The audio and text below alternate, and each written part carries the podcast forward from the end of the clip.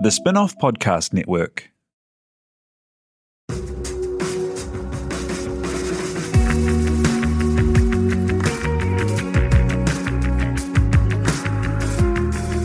You're listening to Business is Boring, a podcast that reckons it's anything but. Business is Boring is brought to you by Spark Lab, offering inspiration and practical advice to help businesses find their edge. To hear more about Spark Lab, including details about the latest events, workshops, and business tools, visit sparklab.co.nz. And now, here's your host, Simon Pound.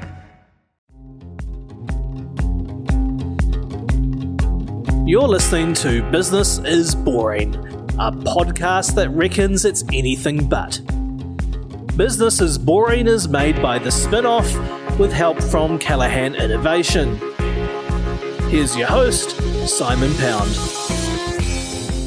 Once something is done, it becomes expected, even if it was pretty unlikely to begin with. If you were to go back 10 years and say New Zealand would soon be one of the handful of countries in the Space Club, regularly sending satellites to space and famous for its space industry, you'd probably be laughed out of the room. The biggest force behind this quite amazing change is Peter Beck at Rocket Lab. His dream was so unexpected and unlikely that when he told his high school guidance counsellor he wanted to make rockets, they called his parents in for a meeting. He persevered, working at Fisher & Paykel and Callaghan Innovation's forerunner, Industrial Research, where he was supported with parts and after-hours lab access to experiment and refine his rockets. To get Rocket Lab off the ground, he's had to pull together some of the world's biggest investors, have international laws changed, and successfully pioneer innovations in making and sending rockets that are now industry standards. It was wildly unlikely at most every step, but today Rocket Lab is on the verge of a massive listing on the American Stock Exchange and a big shift to larger rockets. To talk the journey, persevering, and New Zealand being a member of the Space Club, I joined Peter Beck out at their Mount Wellington Rocket Lab HQ. Great. Hey, so thank you for being here. Tell me about how you were into rockets really early on, and was that considered something you could kind of do when you were at school? No, I mean, I think the earliest memory I have about space in general was standing outside under the night sky with my father, and him pointing out that all the stars in the sky were suns and they had planets around them. And in fact, there could be somebody on that planet standing back and looking at me. And at that point, it was like, wow, that's a big concept to try and understand. And I think I was certainly under five. And that was really, really what sparked the imagination of space for me. And then engineering was always something that was within our family and something that, we always did. So it was really the perfect alloy of kind of engineering and space. And ultimately, if you put those two things together, the hardest thing you can do is go and build rockets. So naturally, that's what happened.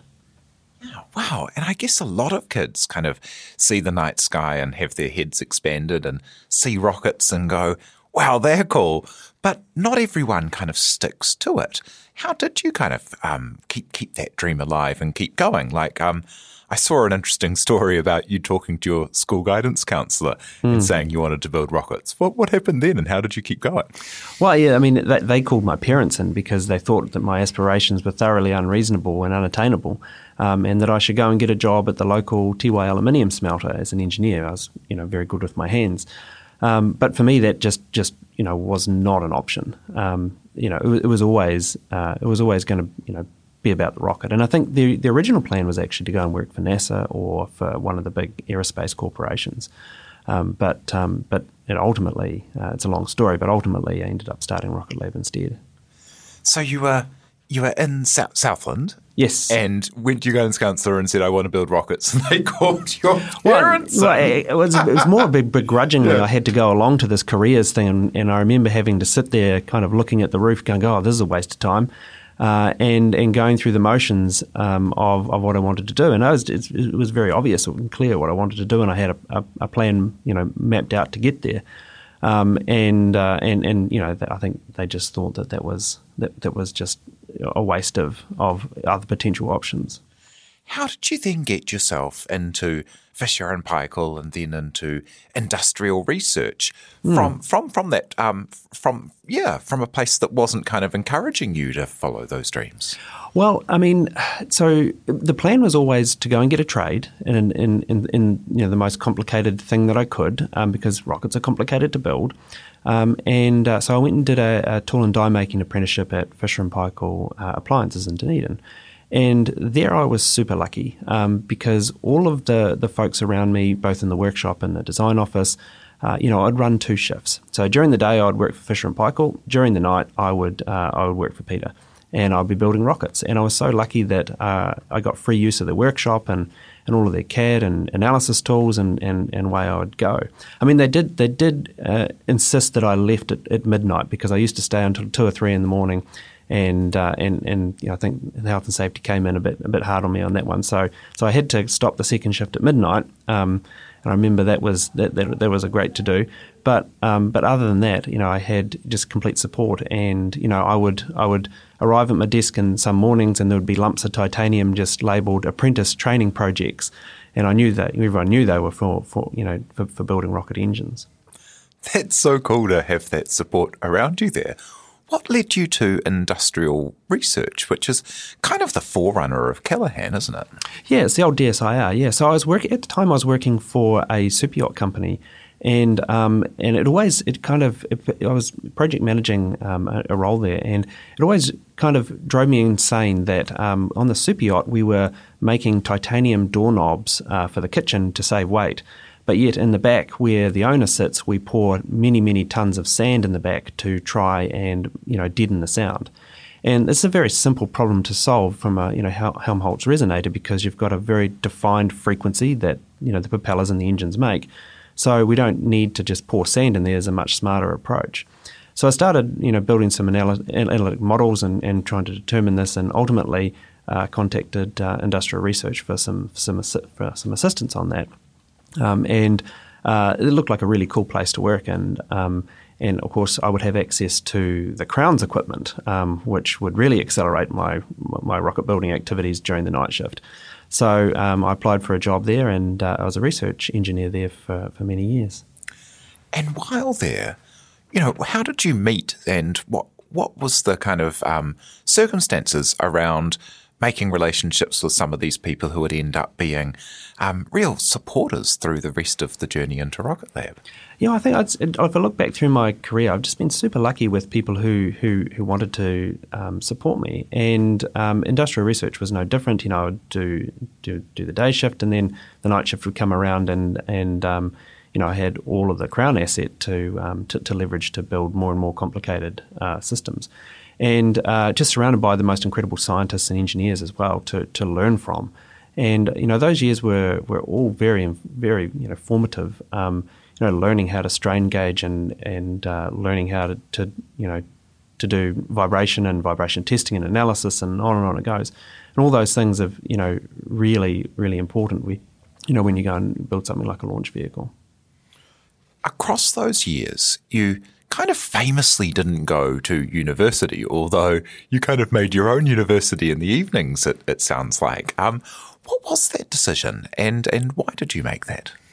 So the plan was, don't get me wrong, the plan was always to go to university. But the most important thing to start with was, to build the engines and build the rocket things that I wanted to. So the most important thing to begin with was a trade, and having the hand skills to do these things, because there is no courses. You can't go to university and learn about, rocket combustion dynamics. So you have to kind of learn yourself, and if you're going to learn yourself, that means you need to build them yourself. So that was kind of the first step, and then the plan was always to go to university. It's just I've never quite got there yet. And it almost became, slightly pointless, because I remember when I was at IRL, I was supervising final year design students. But if I wanted to get my degree, I would have to go to university and take a first year design course. So it didn't really make a whole lot of, sense of good use of time. So, I just kept on moving forward. And how did you go about setting up the company in the first place? As it's such a cool kind of, you know, once things have been done, it's like, you know, people are now saying, oh, well, New Zealand has a great space exploration industry. There wasn't when you were setting up. Like, no. How did you go about convincing those first people to get behind you with this really audacious goal? So it actually was a trip to the United States. So, you know, as I said in the beginning, my plan was always to kind of work for NASA or one of the large space companies. So I went to the, you know, this was when I was at IRL. I went to the United States on a bit of a rocket pilgrimage and went and spoke and saw to all the people I've been corresponding with over the years. And from that trip, there was really two fundamental learnings. So part of the trip was to go into the Mojave Desert, and there's a bunch of you know, small companies in there doing really innovative things. So I went and visited all those guys, and the first thing that I learned that all these companies that have been funded by the US government and doing cool stuff and all the rest of it that I'd kind of looked up to over the years were fundamentally no different to what I was doing in my garage at home. And that sounds kind of a bit of a crazy thing to say, but actually they had the same combustion and stability issues with their hybrid rocket motors as I did. They were using the same National Instruments equipment as I was. And there wasn't this massive gulf that I kind of had perceived in my mind.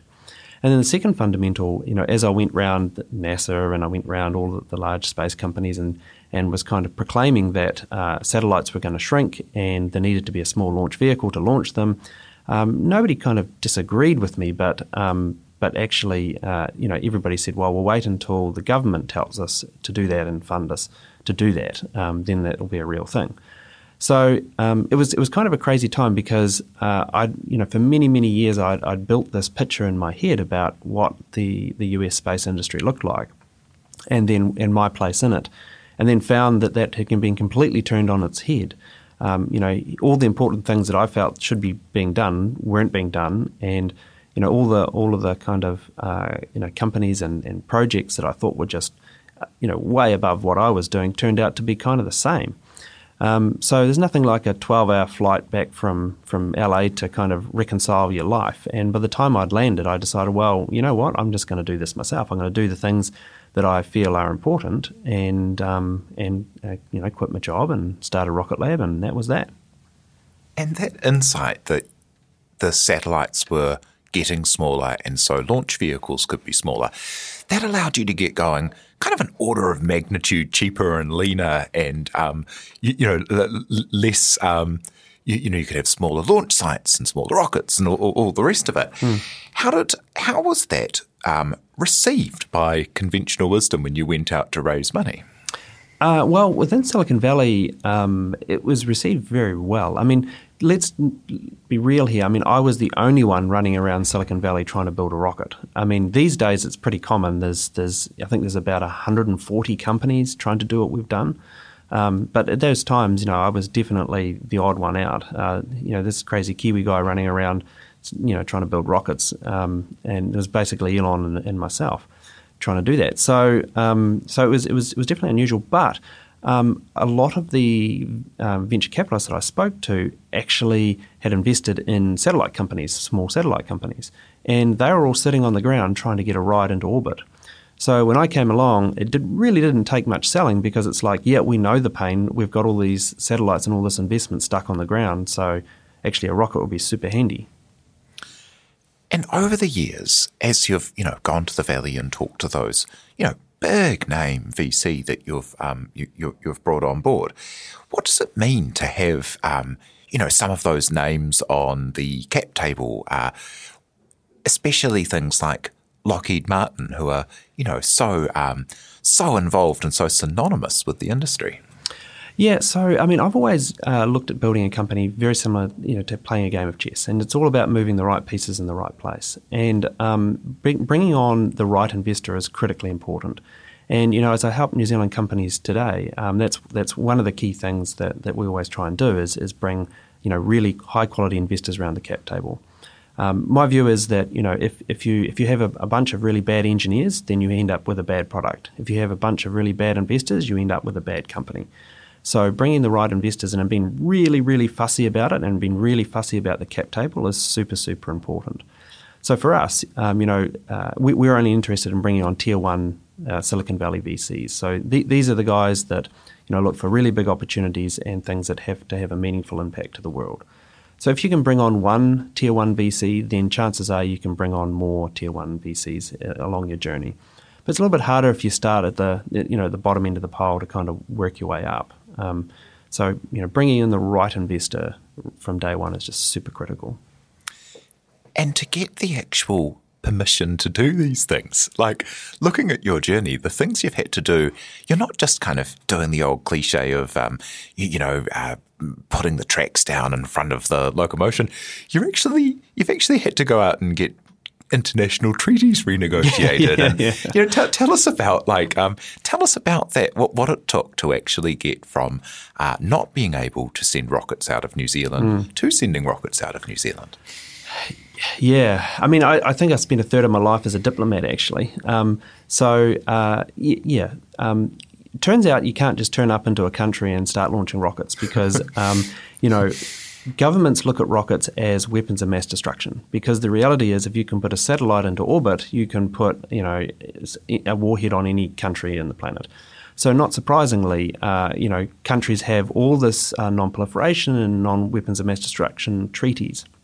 So in order for us to build and launch out of New Zealand, we had to convince basically America to change their 40-year policy of denial, meaning for the last 40 years, any country that wanted to create a space launch capability, America would say no. And the reason why that's important is under the MTCR treaty, if one of the 36 signatories says no, all other 36 also have to say no. It's kind of a global non-proliferation treaty.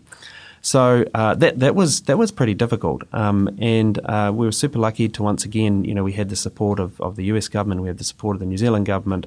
I spent a very long time in Holiday Inn across the road from the US State Department in Washington DC, and it took a while, but we were able to hammer out a bilateral treaty between New Zealand and the US to enable us to launch rockets down here in New Zealand, which. And then once that bilateral treaty was signed, then New Zealand had a whole lot of obligation under that treaty.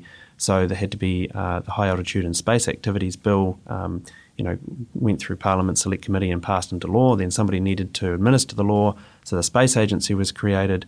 Then the Aussies got jealous and they created their own Space Agency too. It's a true story. If you look at the timing, you can see, and so on and so forth. And then there was a whole lot of kind of other regulation that kind of needed to be changed. For example, we had to get space designated as a freight destination. Otherwise, when a customer came in with a $50 million satellite, they'd have to pay GST.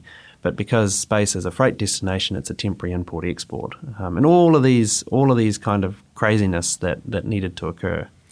Yeah, which do seem those kind of settings. They seem like they could be afterthoughts, but none of the other innovations can work if you aren't able to launch things off. Exactly. And tell me about some of those other innovations. Like a number of things that you pioneered have now become the standard, but were very much not conventional wisdom. And I just love once things are done, they're obvious. But, it wasn't at all. Tell me about things like the 3D printing and, different engine approaches. Yeah, yeah. I mean, when we first started, we were focusing on the end goal. So we're not afraid to take on big, really difficult R&D projects. And if you look at one of the constraints on the cost of building a rocket engine, it's actually the manufacturing process. So we started 3D printing rocket engines when metal 3D printers were being used for I think their claim to fame at the time was like a cat's prosthetic. That was what 3D printers were going to do. And you go to a trade show and you pick up a bottle top, bottle opener and bits and pieces, and we're like, well, we're going to take this technology and we're going to 3D print the most thermally stressed and structurally stressed component there is on the planet, being a rocket engine chamber. And at that point, I think people were like, well, that's a very difficult thing to do. And we announced the engine at the National Space Symposium in Colorado Springs, its largest space conference in the world. And I know we had some people thinking it was a great idea, and I would say a lot of people thinking it was a really bad idea and very, very ambitious. But as you point out now, I mean, it is the industry standard. Everybody 3D prints their rocket engine. In fact, there's a whole company now that's created that just 3D prints engines and parts of rockets. So very, very much standard within the industry now. And that other unconventional approach, the smaller payloads and the smaller rockets, has that also become, how's that changed in the industry since you launched? Well, when we started, there was really only one other company, a company by Richard Branson called Virgin Orbit. There was really Virgin Orbit and us that was progressing down the road to provide this service. Virgin Orbit had, I think they've spent like $1 billion and they've had one flight. It gives you a bit of a sense for how difficult this actually is. Out of all of the history of spaceflight, there's only been, SpaceX and Rocket Lab that have delivered, regular, reliable access to space from a commercial perspective. So, it's insanely difficult. In fact, I wish it wasn't so difficult. But now, like I said, I think there's about 140 companies trying to get there. But we remain still the only one that is in small launch that's providing a regular service. How important was it to be doing it from New Zealand? Because I imagine, if it hadn't worked out with all of the government negotiations, you could have, fallen back on doing stuff out of the States or something. But what does that ability to be launching from here bring you? Yeah, so I think the easy thing to do would have just been to move everything to the US and just launch out of the US. That would have been by far the easiest thing to do. But the challenge with that is that in the US there is a certain cap on launch frequency. And that's primarily because there's a lot of air traffic in the United States and you have to close down air traffic every time you fly a launch vehicle, air traffic around it. So you have to take the long view here. And the short view would have been, we should have just gone to the US and launched a few rockets and that'll be that. But you quickly, bump up against a scale issue. So the whole reason why we have, so much down here in New Zealand is because of the launch site down in the Mahia Peninsula. That is the only private orbital launch site in the entire world. And that launch site is licensed to launch every 72 hours for the next 20 years. So if you put that into context, that launch site has more launch availability than all of the launch sites in the continental United States times 2. And if you're really serious about accessing space in a big way, then that's actually fundamentally what you need. You can have all the rockets in the world, but if you can't actually launch them, it's all pointless.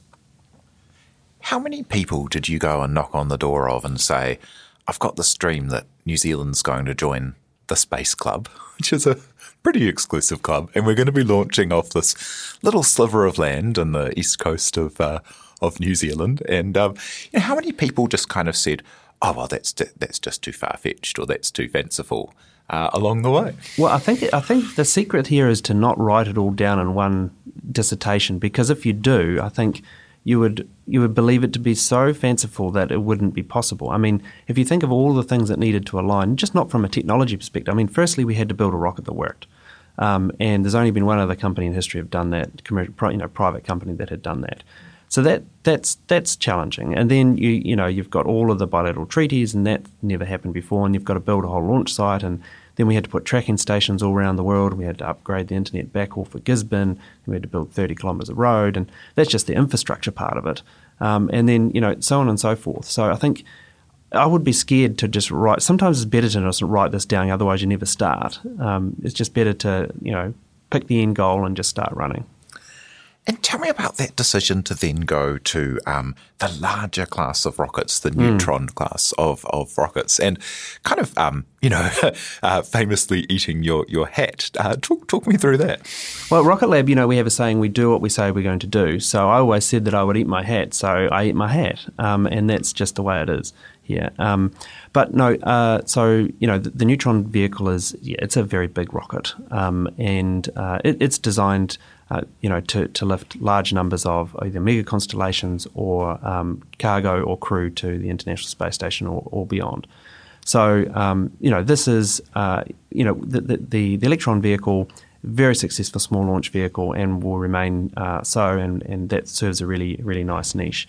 But the Neutron is really focused at, the next kind of great niche, which is human spaceflight, and also, large numbers of spacecraft. Tell me about some of your inspiration for the way you've approached that from the Soviet Soyuz scheme of rockets. Well, I mean, everything we do here is very analytical. So we looked back through history and we said, well, what is the most successful launch vehicle in history? And it's the Soyuz, the Soviet Soyuz launch vehicle. And then we also looked forward at, what is the, what is the size of payload that are likely to be, launched here in the next decade or so. And if you look backwards, it's about 5 tons. If you look forwards, it's about 5 tons. So you need about 8 tons to lift humans. So that's why we settled on around about 8 tons to orbit, because historically it's been the most successful size launch vehicle, and in the future that's the class of payload that it needs to lift, and you just may as well make it lift a little bit more to carry some humans. And what will that enable? Like, what do you see? If you were to write down where you see the world being in 15 years or 20 years or 50 years as a result of this increased capability to lift and go, to the moon or whatever. Like, what does it look like in 20 years in the best case scenario? Well, I think the world looks vastly different than it does today. I mean, I think that where we are with space right now is right at the beginning. It's kind of like, if you want to compare it to the internet, it's kind of like, we've seemed to have first email over the internet, but we don't really understand the potential of the internet. Who would have thought that we can barely live our lives now? Really. So space is exactly in the same place. It's only been a few years since commercial companies were able to access it at a reasonable price on a reasonable time frame.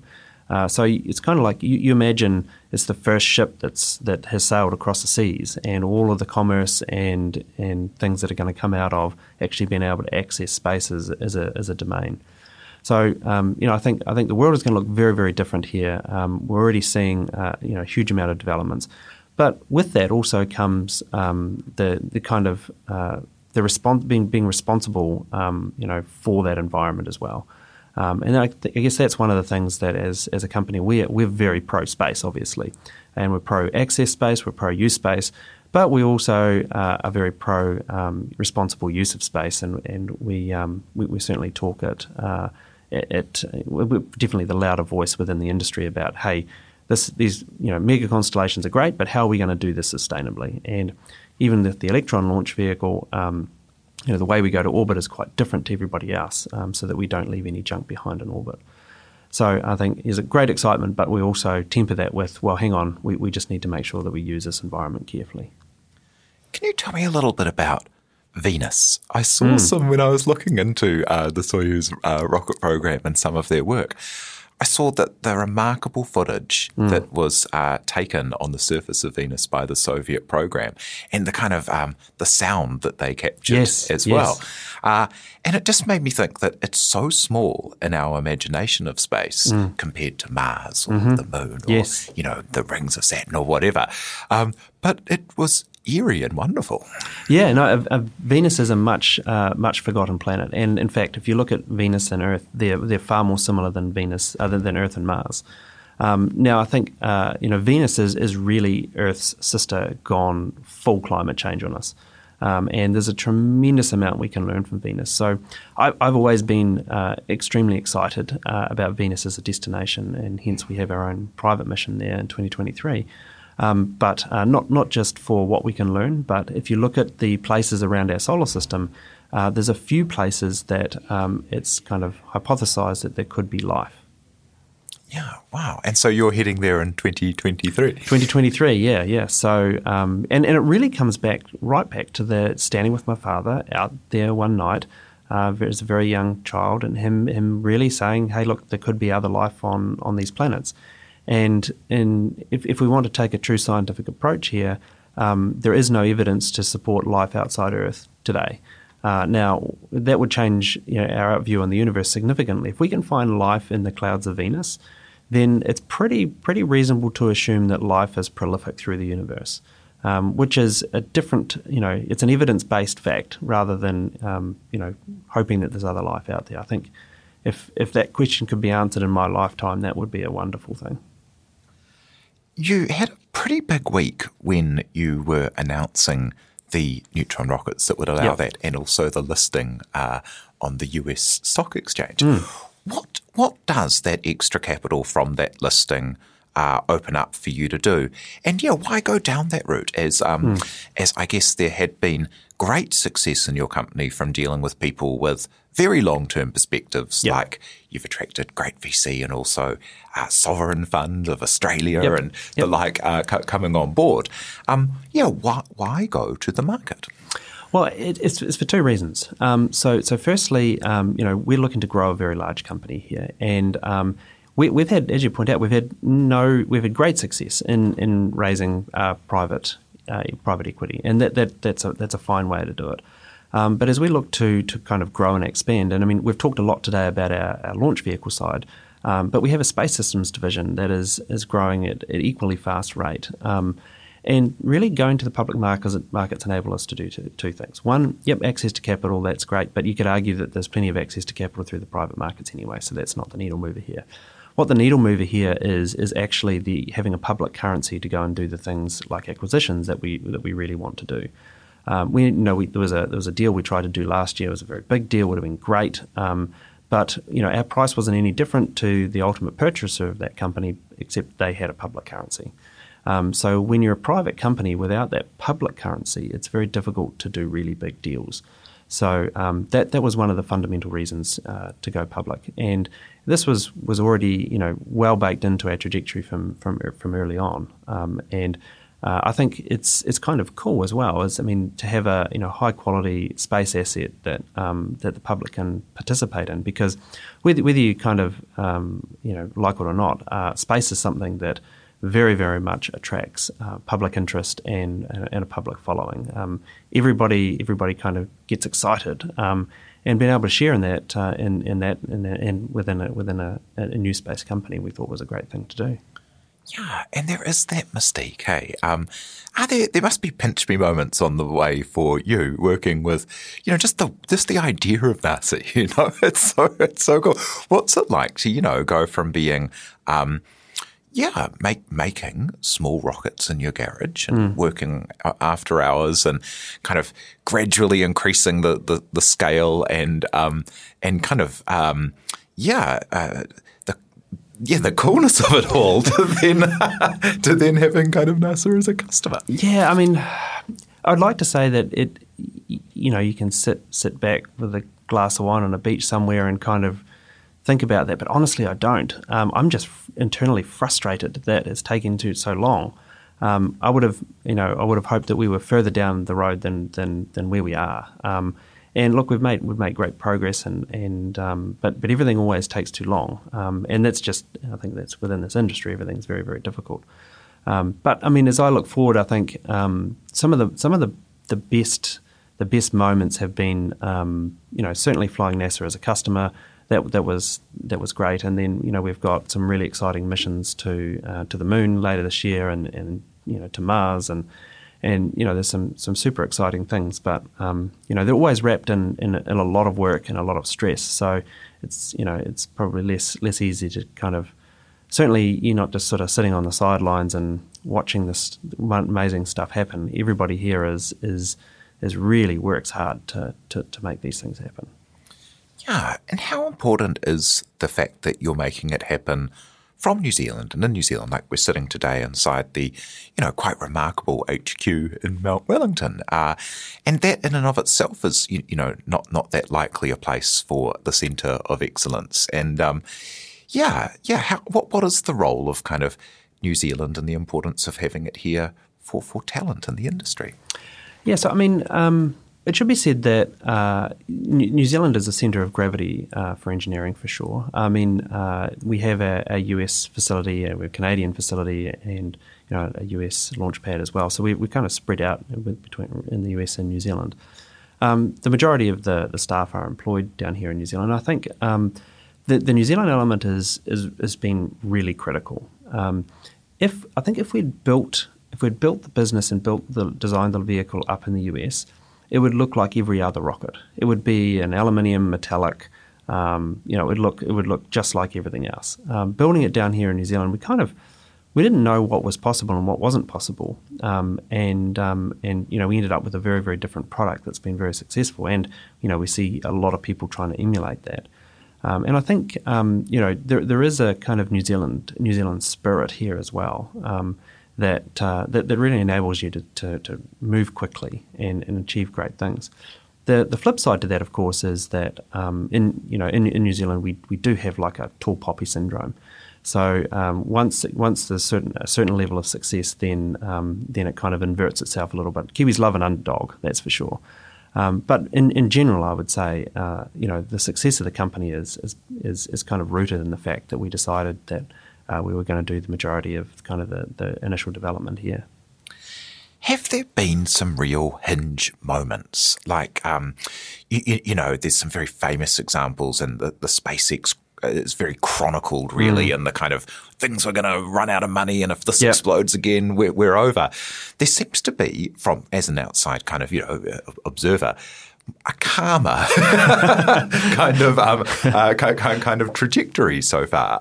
But have there been moments where it was on the line and you wondered if it was not going to work? Oh, many times. No, I think if you took a journey into my mind, at least, it would be a very, very scary place. There's been a number of instances where we were right on the edge, and with a rocket company, you pour everything into a launch vehicle, and if it goes real bad, then that's the end of the company. And I think the reason why there's been so few successful rocket companies is the way I kind of liken it and describe it. It's like running through a maze at night, and at every dead end there's somebody there with a shotgun ready to shoot you. And you have to run fast because, you'll run out of time, but you also have to peek around the corner and make sure you don't go down the dead end, because in this industry, if you make one wrong decision, like one wrong engine selection, one wrong trajectory selection, or one wrong anything decision, you exhaust so much capital and time that you just peter out. So it's incredibly unforgiving, and it's very unforgiving in physics, it's very unforgiving in engineering. So it's just really, really hard to do. I remember seeing at a high-tech awards, you were given an award and you video linked in or had a video played because you couldn't be there that evening because you wanted to be at an event for one of your children. And you said in the video, look, I'd love to be there, but I miss a lot of things with my kids because of this company, and I didn't want to miss this. So, good on you all, and thanks for the award. And I just thought that was so cool, Tell me about that kind of balancing, and, what are the things that you're telling your kids as you look up to the sky? Oh gosh, I would not hold myself up as kind of a representative of work-life balance. I'm tremendously lucky to have a really supportive wife and family, and I've missed birthday parties and everything you can imagine. So but wherever possible, these days I try and make it up. But I'd say work-life balance is not a strong point of mine at all. So tremendous amount of sacrifices by myself, but not just myself, everybody around me, my family, and also if you think about all of the engineers and employees at Rocket Lab, nobody comes here to do a day's work where it's just plain sailing and easy. This is everybody really works hard. What would your advice be for someone who does have a big dream and the system rings up their parents and says, dream smaller? Well, I'd tell them to just not listen. I mean, it's funny because I spend a lot of time with New Zealand entrepreneurs, and the one thing that I've noticed is I'll go to an entrepreneurial event in New Zealand, and the New Zealand entrepreneurs will be, I can't wait to make my company worth $1 million or $10 million. And then I'll go to exactly the same event in Silicon Valley, and the same kind of entrepreneur will be going, I can't wait, until my company's worth $1 billion. And it's just an order of magnitude of sense of scale, and it's not about the money. It's never about the money. I mean, it's that is a measure of the success of a company. That's it. And the one thing that I always say to New Zealand entrepreneurs is think of the biggest problem you want to go and solve it. Because the reality is that it doesn't matter if you're building a little business or a big business, the pain is the same. Like if we had decided to do half the things that we had done, it still would have been just as painful as doing all the really, really big stuff. So this is the one area where I think culturally New Zealanders let themselves down is they don't dream big enough and go after the really, really big opportunities. And as a last thought, what will success be for you personally, and what will success be for Rocket Lab? Oh, I have to keep redefining success. It's kind of just a stepping journey. And there's certain things that personally I want to achieve, and one of those is to build a successful publicly traded space company, and also providing really great access to space, and doing really interesting things that ultimately impact positively us down on Earth. I think the ultimate, if I'm lying on my deathbed, I think the ultimate metric of the success of both the company and me personally will be, how many people did we influence positively in this whole Rocket Lab journey? And that's also one of the key elements for going public, is that we're trying to build an enduring, lasting company. The challenge with staying private is ultimately I have a lifespan on this planet, and when that gets extinguished, if it's just me as the company, then what happens to the company? So what we're trying to do is build, a long-term enduring company that is built on kind of the foundations of. You saw it, no doubt, when you walked into the door here. Is the first thing you read when you arrive at Rocket Lab is we go to space to improve life on Earth. That's the whole point. So building something that's enduring, building something that delivers on that as a goal, I think will be the definition of success. So cool. Well, thank you so much for sharing the story today. That's CEO and founder of Rocket Lab, Peter Beck. Kia ora. My pleasure. Thank you. And thank you to Peter Beck and the team at Rocket Lab for having me for this interview, to Te Aihe Butler for producing and putting it together, and to Callaghan Innovation for the ongoing opportunities to tell these stories. And thank you for having us along and listening. If you've enjoyed this podcast, head along to the iTunes page and maybe give it a like or a subscribe. It all really helps other people find it. Kia ora. You've been listening to Business is Boring, presented by Simon Pound. Brought to you by The Spin-off and Callaghan Innovation.